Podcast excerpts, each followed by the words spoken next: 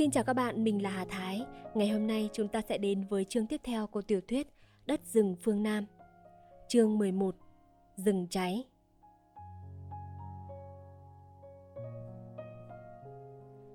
Tía con chúng tôi bơi đi, ước độ 2000 thước thì bị cạn không bơi được nữa, phải dùng xào chống xuồng lướt trên mặt bùn sắp nước.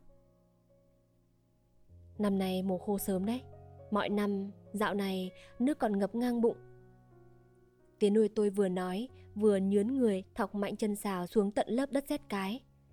Hai tay nắm chặt đầu xào, đẩy xuồng trườn tới. Chống đi một lúc nữa, gặp cái lung còn nhiều nước. Tiến nuôi tôi bảo tôi vác đầu lề lên bờ, rồi ông nhận xuồng chìm xuống nước và vớt lục bình, vớt dòng phủ lên để xuồng khỏi bị nẻ nắng. Quanh co trong rừng, chẳng biết đâu là đâu. Thế mà chỉ chừng một giờ sau, Tiến nuôi tôi đã dắt tôi ra đúng chỗ bụi cây cha, chúng tôi ngồi nghỉ ăn cơm chiều bữa trước. Những ngày nắng giáo như hôm nay, rừng khô hiện lên với tất cả vẻ uy nghi tráng lệ của nó trong ánh mặt trời vàng óng. Những thân cây tràm vỏ trắng vươn thẳng lên trời, chẳng khác gì những cây nến khổng lồ. Đầu lá rũ phất phơ như những đầu lá liễu bạt ngàn. Từ trong biển lá xanh dờn đã bắt đầu ngả sang màu úa, ngắt dậy một mùi hương lá tràm bị hun nóng dưới mặt trời. Tiếng chim không ngớt vang ra, vọng mãi lên trời cao xanh thẳm không cùng. Trên các tràng rộng và chung quanh những lùm bụi thấp mọc theo các lạch nước, nơi mà sắc lá còn xanh.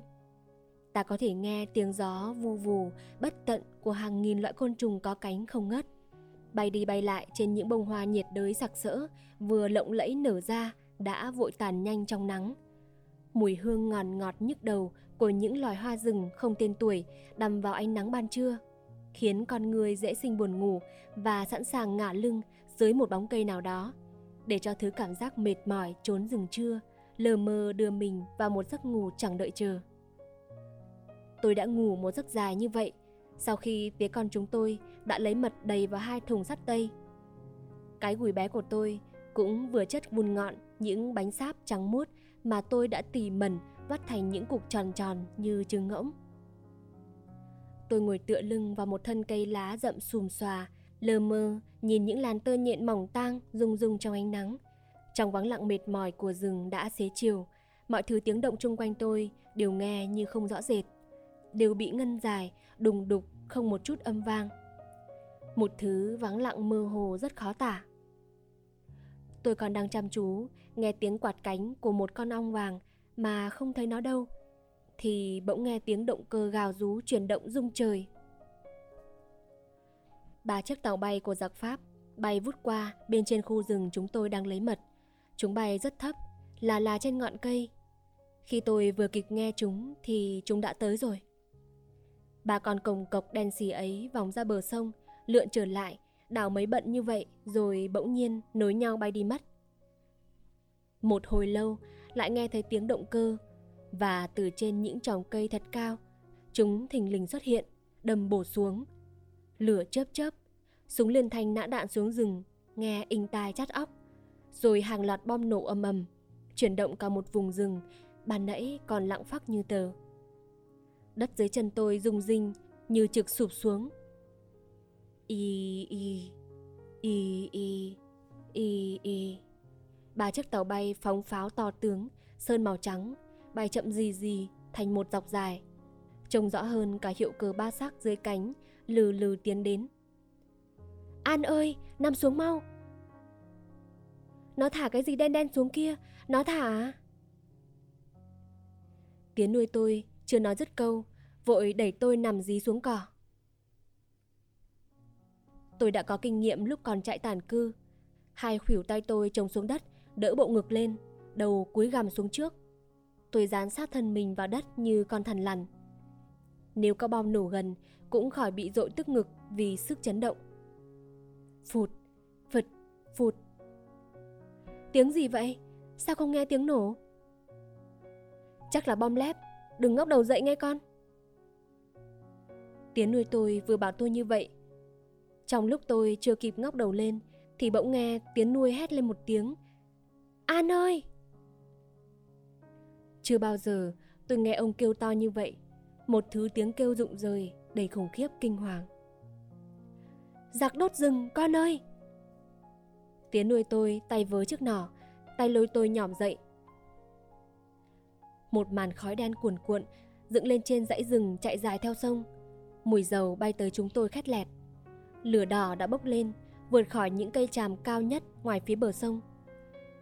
Tiếng động cơ vẫn gào rú khủng khiếp trên đầu chúng tôi. Chúng không bắn nữa, Chỉ nghe tiếng phụt phụt.